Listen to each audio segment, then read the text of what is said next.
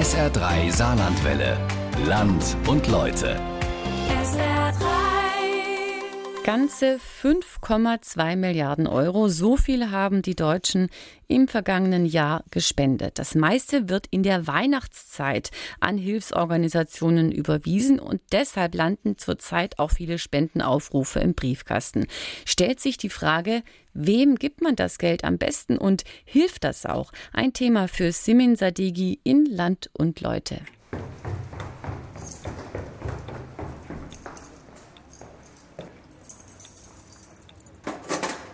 Jedes Jahr vor Weihnachten ist es das Gleiche. In meinem Treppenhaus und im Briefkasten liegen Stapel von Flyern. Zwei Kugeln Eis kosten zwei Euro. zwei Euro helfen mir, eine Woche lang satt zu werden. Du denkst, das lohnt sich nicht? Falsch. Mit zwei Euro im Monat bewegst du eine Menge. Spende an Misereor. Hausaufgaben machen. Ein Wunsch, den wir Millionen Kindern erfüllen. Spenden Sie an Brot für die Welt. Ich stecke die Flyer in die Tasche und krame mein Handy raus. Direkt ploppt eine Werbung auf. Alle zehn Sekunden stirbt ein Kind an den Folgen von Hunger. Sie können etwas dagegen tun. Spenden Sie an UNICEF. In der Fußgängerzone spricht mich jemand von einer Hilfsorganisation an und fragt: Heute schon die Welt verändert? Die Antwort ist nein. Ehrlich gesagt nicht. Mein Problem ist, ich will ja helfen, damit Kinder nicht an Hunger sterben, der Regenwald nicht abgeholzt wird oder Menschen in Indien sauberes Trinkwasser haben. Aber ich weiß nicht wie. Wo soll ich anfangen, die Welt zu verbessern? Und wie soll ich mich entscheiden, wohin ich mein Geld spende? Geht's nur mir so, dass ich mich nicht entscheiden kann? Ich glaube, das ist ganz so situationsbedingt, wie es einem berührt. Ne? Das kommt so ein bisschen aufs Herz an. Kurz vor der Weihnachtszeit, ja. Ähm, meistens unterschiedlich. Bei meiner Frau sind es immer Spenden innerhalb vom Saarland und bei mir ist es meist weiter entfernt. Es ist tatsächlich manchmal so ein bisschen schwierig. Also ich recherchiere dann so ein bisschen im Internet. Zum Beispiel letztes Jahr war ich in Südostasien und habe zum Beispiel gesehen, dass auch viel Müll und so am Strand auch ist. Und da habe ich auch geguckt, wo da ganz gezielt auch was gegen gemacht wird. Gestreut tatsächlich. Tasso spende ich jedes Jahr, weil ich einen Hund habe. Ärzte ohne Grenzen, weil ich wichtig finde, dass Menschen, die sich selbst nicht helfen können, geholfen wird. Es ist jedes Jahr ein Bauchgefühl. Rund einundzwanzig Millionen Menschen in Deutschland haben im vergangenen Jahr an gemeinnützige Organisationen gespendet. Das hat der Deutsche Spendenrat ermittelt. Insgesamt gaben wir alle zusammen fünf Komma zwei Milliarden Euro. Das ist eine Menge Geld. Gespendet und dann? Ist weg, ja. Hat wahrscheinlich eh keinen Einfluss drauf. Wenn es keine Herzenssache ist, ist es dann wahrscheinlich ja. erledigt. Erstmal getan und gut ist. Also ich habe jetzt nicht so bisher den Aufwand noch betrieben, alles, alles nachzuverfolgen. Das ist so, äh, um das Gewissen zu bereinigen oder zu erleichtern und damit ist es getan. Aus dem Bauch heraus entscheiden, spenden, ja und dann weg ist es. So machen das wohl die meisten von uns. Da muss es doch eine bessere Methode geben, hat sich eine Gruppe von Studenten an der englischen Universität in Oxford gedacht. Man kann die Probleme der Welt nicht ernst nehmen, wenn man nur seiner Leidenschaft folgt.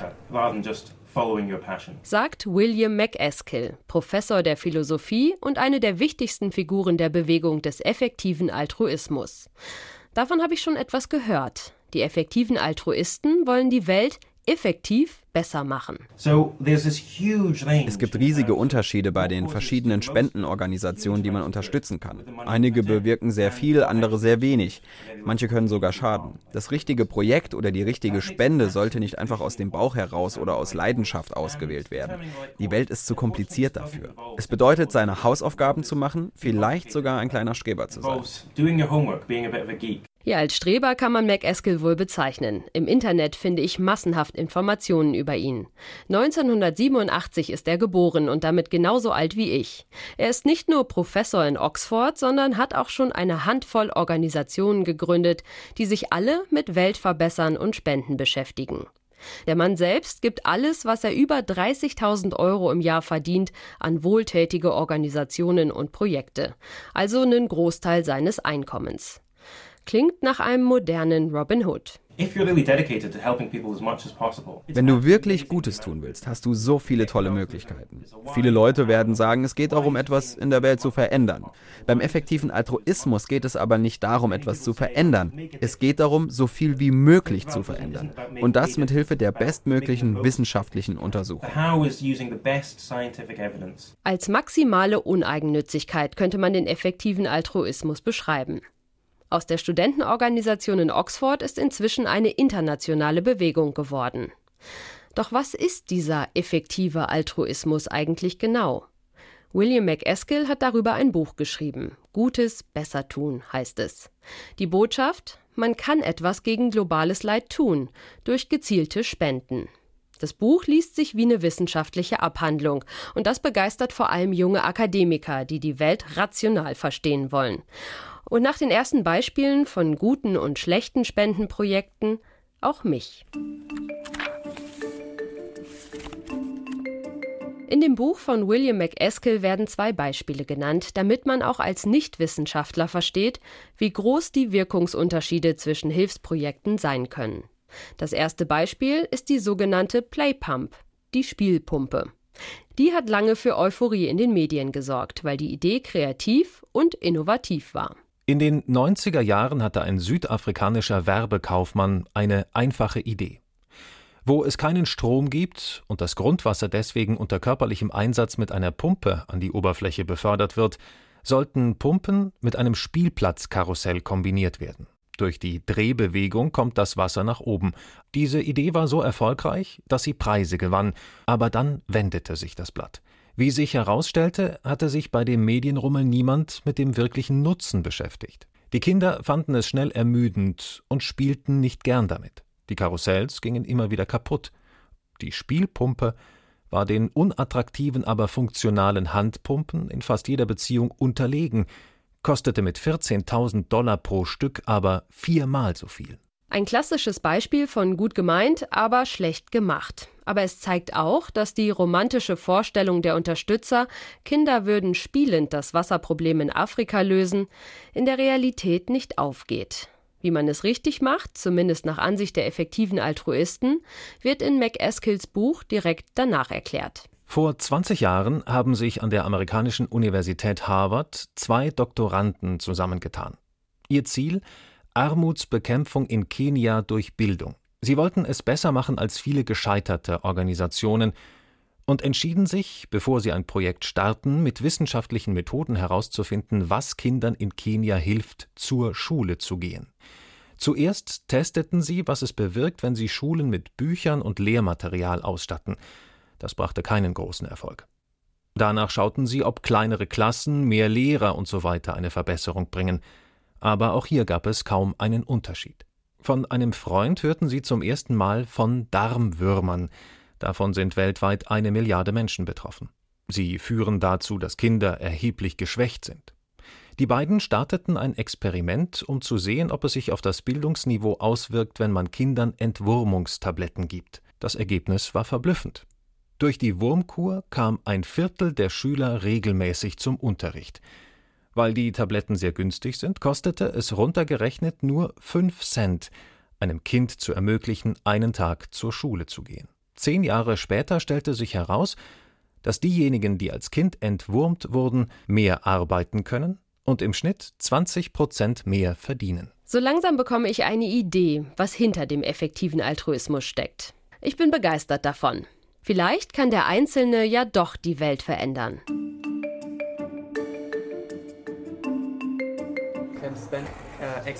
Genauso euphorisch wie ich sind immer mehr Menschen weltweit. Inzwischen ist der effektive Altruismus auch in Deutschland angekommen.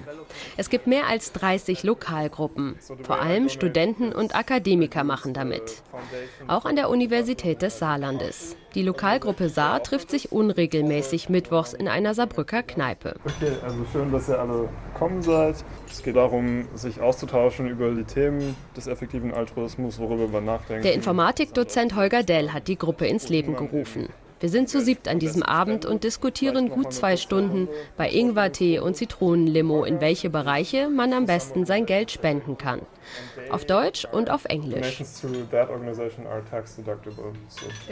Holger Dell ist schon seit Jahren effektiver Altruist. Darauf gekommen ist er, ähnlich wie ich, weil er helfen wollte. Ich habe mich schon immer gefragt, wie man entscheidet, welche Hilfsorganisationen geeignet sind, um Spendengelder zu empfangen und welche eben nicht. Also welche haben eine bessere Wirkung als andere. Und als ich dann davon gelesen habe, dass es eben Organisationen gibt, die das untersuchen, dass man eben wissenschaftliche Methoden, ich bin ja auch selbst Wissenschaftler, anwendet, um den Altruismus zu beleuchten. Eben, da war ich ziemlich begeistert von der Idee. Wie die meisten hier ist auch Holger Mitglied bei William MacAskills Organisation Giving What We Can. Damit verpflichtet er sich, zehn Prozent seines Einkommens zu spenden. zehn Prozent. Ganz schön viel Geld. Holger sieht nicht so aus, als würde er deswegen am Hungertuch nagen. Markenklamotten trägt er aber auch nicht. Also ich bin im Moment Single und habe keine Kinder und ich habe ein gutes Einkommen. Das heißt, es ist für mich auch gerade sehr leicht, viel zu spenden. Ich bin ziemlich minimalistisch unterwegs und deswegen habe ich auch äh, weder ein Auto noch besondere Möbel. Ich wohne in einer W G. Das kann in der Zukunft sich ändern und dann würde ich natürlich meine Spendensituation auch nochmal überdenken. Ganz schön selbstlos, finde ich. Wie entscheidet er, wohin das Geld fließt? Am Ende des Jahres setze ich mich hin, suche mir Spendenorganisationen aus über die Website GiveWell und spende dann an verschiedene Organisationen. Ich habe zum Beispiel letztes Jahr genug Geld gespendet an die Against Malaria Foundation, um fünf ganze Dörfer mit Moskitonetzen zu versorgen. Natürlich werde ich die Leute niemals treffen, aber trotzdem habe ich da ein sehr gutes Gefühl. Während die anderen noch über den Nutzen von Mückenschutznetzen gegen Malaria und den eigenen C O zwei Fußabdruck diskutieren, gehe ich nach Hause. Die zehn Prozent gehen mir nicht aus dem Kopf. Das ist eine Menge Geld. Viel mehr als die hundert oder zweihundert Euro, die ich sonst jährlich gespendet habe. Ich werfe einen Blick auf MacAskills Internetseite giving what we can Punkt org. Dort kann man schauen, wie reich man im Weltvergleich ist. Das Durchschnittseinkommen von Akademikern in Deutschland liegt bei rund achtzigtausend Euro. Nach Abzug von Steuern, sagt der Rechner auf der Internetseite, gehört man mit diesem Einkommen zu den reichsten null Komma neun Prozent Menschen auf der Welt. null Komma neun Prozent. Das überrascht mich. Ich dachte, dazu gehören nur Multimillionäre. Die Internetseite sagt auch, weil man mit diesem Einkommen zehn Prozent spenden würde, gehöre man immer noch zu den eins Komma eins Prozent der Reichsten. Ich bin schockiert. Wenn man in diesen Größenordnungen denkt, wird es immer wichtiger, wohin das Geld geht. Auf der Internetseite givewell Punkt org, die Holger erwähnt hat, finde ich eine Liste von Spendenorganisationen, die wissenschaftlich auf ihre Wirksamkeit überprüft wurden. Da kann ich mir einfach eine aussuchen und spenden. Eigentlich ganz praktisch. Ähnlich funktioniert die deutsche Internetseite effektivspenden Punkt org. Wir stellen da die effektivsten Hilfsorganisationen der Welt vor, erklären unseren Auswahlprozess und bieten eben auch eine direkte Spendenweiterleitung an.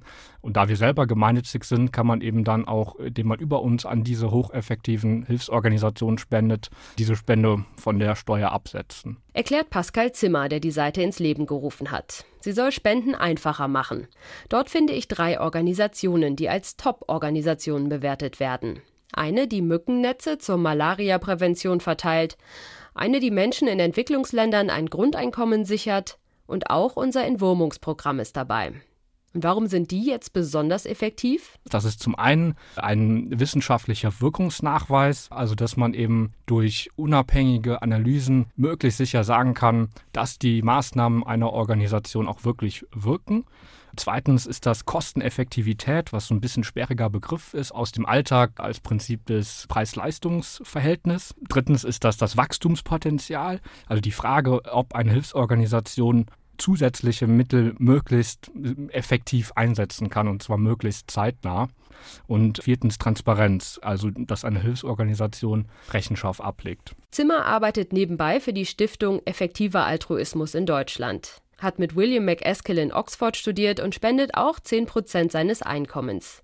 Jeder Euro zählt. Wir leben leider in einer Welt, wo es noch ziemlich günstig ist, ein Leben zu retten, also einen vorzeitigen Todesfall an vermeidbaren Ursachen wie Durchfall oder Malaria zu vermeiden. Dann sollten wir das meiner Meinung nach tun, um diese Zahlen so schnell wie möglich gegen Null drücken zu können. Jetzt ist es aber so, dass längst nicht alle Spendenorganisationen wissenschaftlich überprüft wurden. Deutsche Projekte wurden zum Beispiel von den Altruisten noch nicht untersucht. Es gibt also sicherlich auch gute Projekte, die auf keiner Liste der Altruisten stehen. Wie kann ich denn dann herausfinden, welches Projekt vielen Menschen hilft, ohne gleich ein wissenschaftliches Studium daraus zu machen? dass eine Hilfsorganisation idealerweise in einem Entwicklungsland tätig sein sollte, weil es eben noch in Entwicklungsländern in der Regel viel, viel mehr Möglichkeiten gibt, Gutes zu tun als in Industrieländern. Ein anderer Punkt ist, dass man idealerweise eher kleinere, spezialisiertere Hilfsorganisationen unterstützen sollte, anstelle von großen Hilfsorganisationen, die häufig eher einem Gemischtwarenladen gleichen, während vielleicht kleinere Hilfsorganisationen sozusagen Hidden Champions sind, die eben Expertise auf einem Feld besitzen. Hidden Champions. Da fällt mir direkt eine Spendenorganisation aus dem Saarland ein. Das Afrika-Projekt von Doktor Charles. Würde das Afrika-Projekt nach den strengen Regeln der effektiven Altruisten bestehen? Der Arzt Hans Charles und seine zwei Kinder haben sich auf den Aufbau eines Krankenhauses in Simbabwe spezialisiert. Sohn Oliver erzählt, was das Sankt Luke's Hospital so besonders macht. Es ist ein Krankenhaus mitten im Busch. Es hat zweihundertfünfzig Betten, fast dreitausend Geburten. Die Menschen kommen aus einem Umkreis von fast vierhundert Kilometern zu Fuß. zweihundertfünfzig Schwangere, die dort kochen, essen, trinken, spielen. Das ist ein Kulturtreffpunkt dort. Vielen Menschen kann dort auch geholfen werden, obwohl sie kein Geld haben. Seit mehr als fünfzehn Jahren arbeitet Hans Charles nun in Afrika. Sein Verein hat inzwischen fünfhundertfünfzig Mitglieder und finanziert sich durch sechshundert bis achthunderttausend Euro Spenden im Jahr. Neben dem Krankenhaus gibt es siebzehn Schulen und sechshundertfünfzig Patenschaften. Das Afrika-Projekt ist im Saarland inzwischen ein Big Player. Wissenschaftlich überprüft wird hier allerdings nichts. Wir haben keine Studien durchgeführt. Wir haben einen, der immer vor Ort ist. Der ist tagtäglich überprüft und es ist der kritischste. Also mein Vater ist oft auch wütend, wenn was nicht funktioniert. Wir leben eigentlich von Erfahrung. Und mit jeder Erfahrung, die wir gemacht haben, auch mit Fehlern, die wir gemacht haben, korrigiert man sein Projekt. Das sind unsere Evaluationstechniken. Oliver Schales, der als Lehrer arbeitet, und seine Schwester managen das Projekt vom Saarland aus. Regelmäßig telefonieren sie mit ihrem Vater in Simbabwe.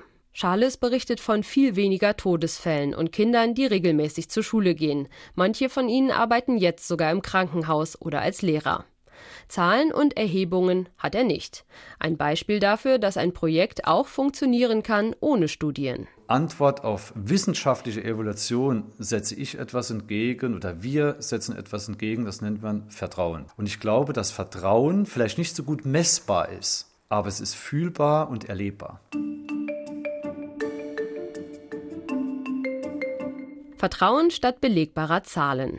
Die effektiven Altruisten würden sich die Haare raufen.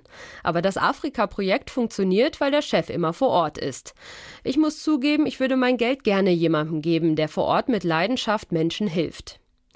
Aber denken wir zurück an das Beispiel mit den Spielpumpen. Manchmal reicht Leidenschaft nicht aus.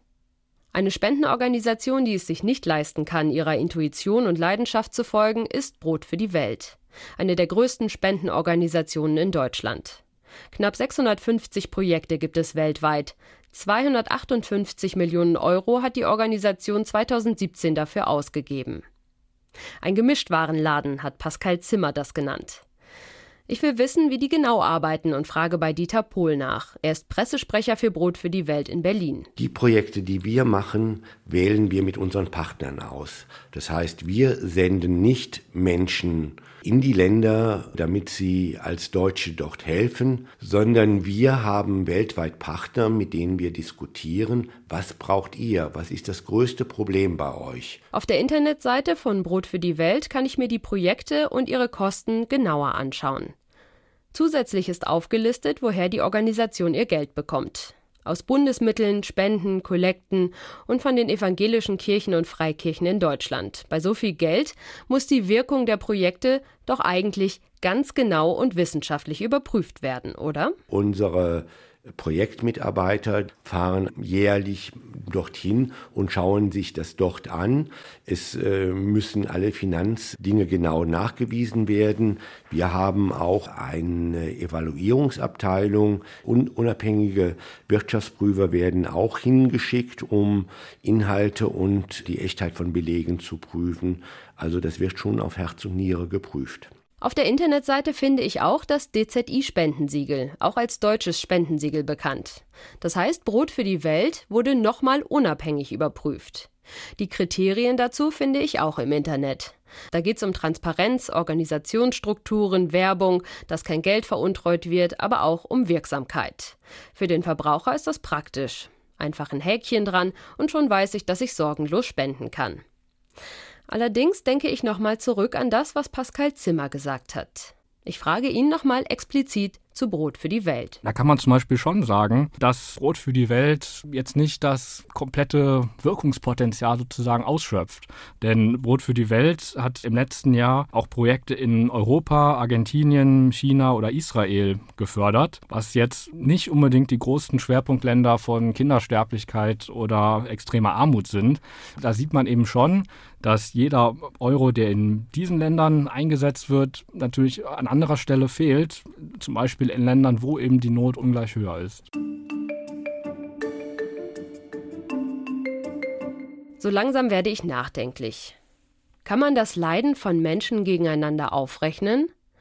Hat der Bauer in Osteuropa, dem durch die Globalisierung seine Existenzgrundlage genommen wird, weniger Recht auf Unterstützung als ein hungerndes Kind in Afrika?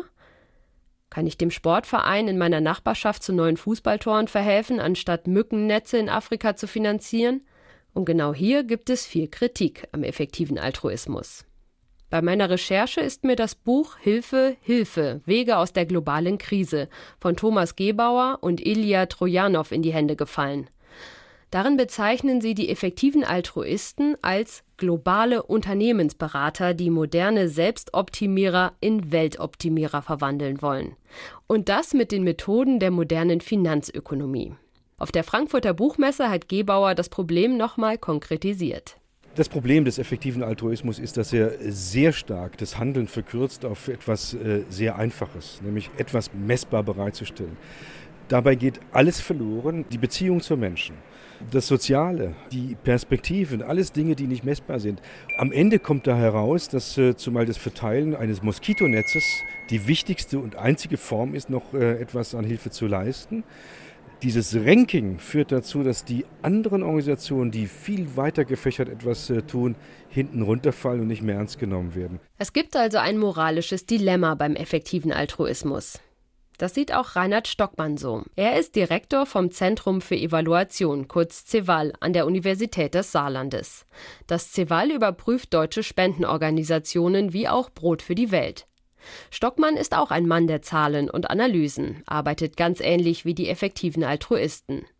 Er sagt, bei der wissenschaftlichen Analyse müsse mehr auf die Wirkung, auch auf die Langzeitwirkung, statt auf Effektivität geschaut werden. Man muss über den Tellerrand hinausschauen, wie wirkungsvoll eigentlich die Maßnahmen sind. Also bei den Wurmkuren wäre es interessant zu sehen, was passiert bei Kindern, bei denen diese Wurmkuren durchgeführt werden, im Vergleich zu denjenigen, wo wir keine Wurmkuren durchgeführt haben. Es kann ja an ganz anderen Faktoren liegen, ne? Es kann daran liegen, dass zum Beispiel die Kinder auf dem Land, auf dem Feld ihrer Eltern arbeiten müssen und deshalb nicht in der Schule sind. Das ändern wir durch die Entwurmung überhaupt nicht. Also Entwurmungskur, dann wird alles gut, greift dann wahrscheinlich sicher zu kurz. Und die Evaluation hätte nun die Aufgabe, herauszufinden, ob das die entscheidende Variable, die entscheidende Ursache ist oder ob es nur eine unter vielen ist. Puh, mir raucht der Kopf. Eigentlich wollte ich doch nur wissen, an welche Organisation ich am besten spenden kann. Und jetzt stecke ich tief drin in Analysen und Überprüfungsmethoden. Ehrlich gesagt bin ich jetzt eher abgeschreckt als motiviert, eine Spendenorganisation auszusuchen. Ich habe Internetseiten durchforstet, nach Spendenzertifikaten gesucht und Rechenschaftsberichte durchgelesen.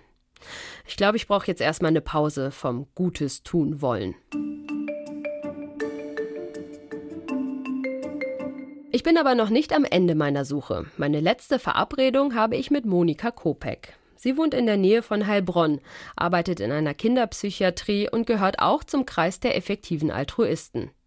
Sie kennt die endlose Suche nach dem richtigen Hilfsprojekt. Ich fand es auch sehr schwierig, bei den ganzen Hilfsorganisationen, die man dann so im Internet findet, herauszufinden, welche kann denn jetzt wirklich viel bewirken und wo soll ich mich einsetzen.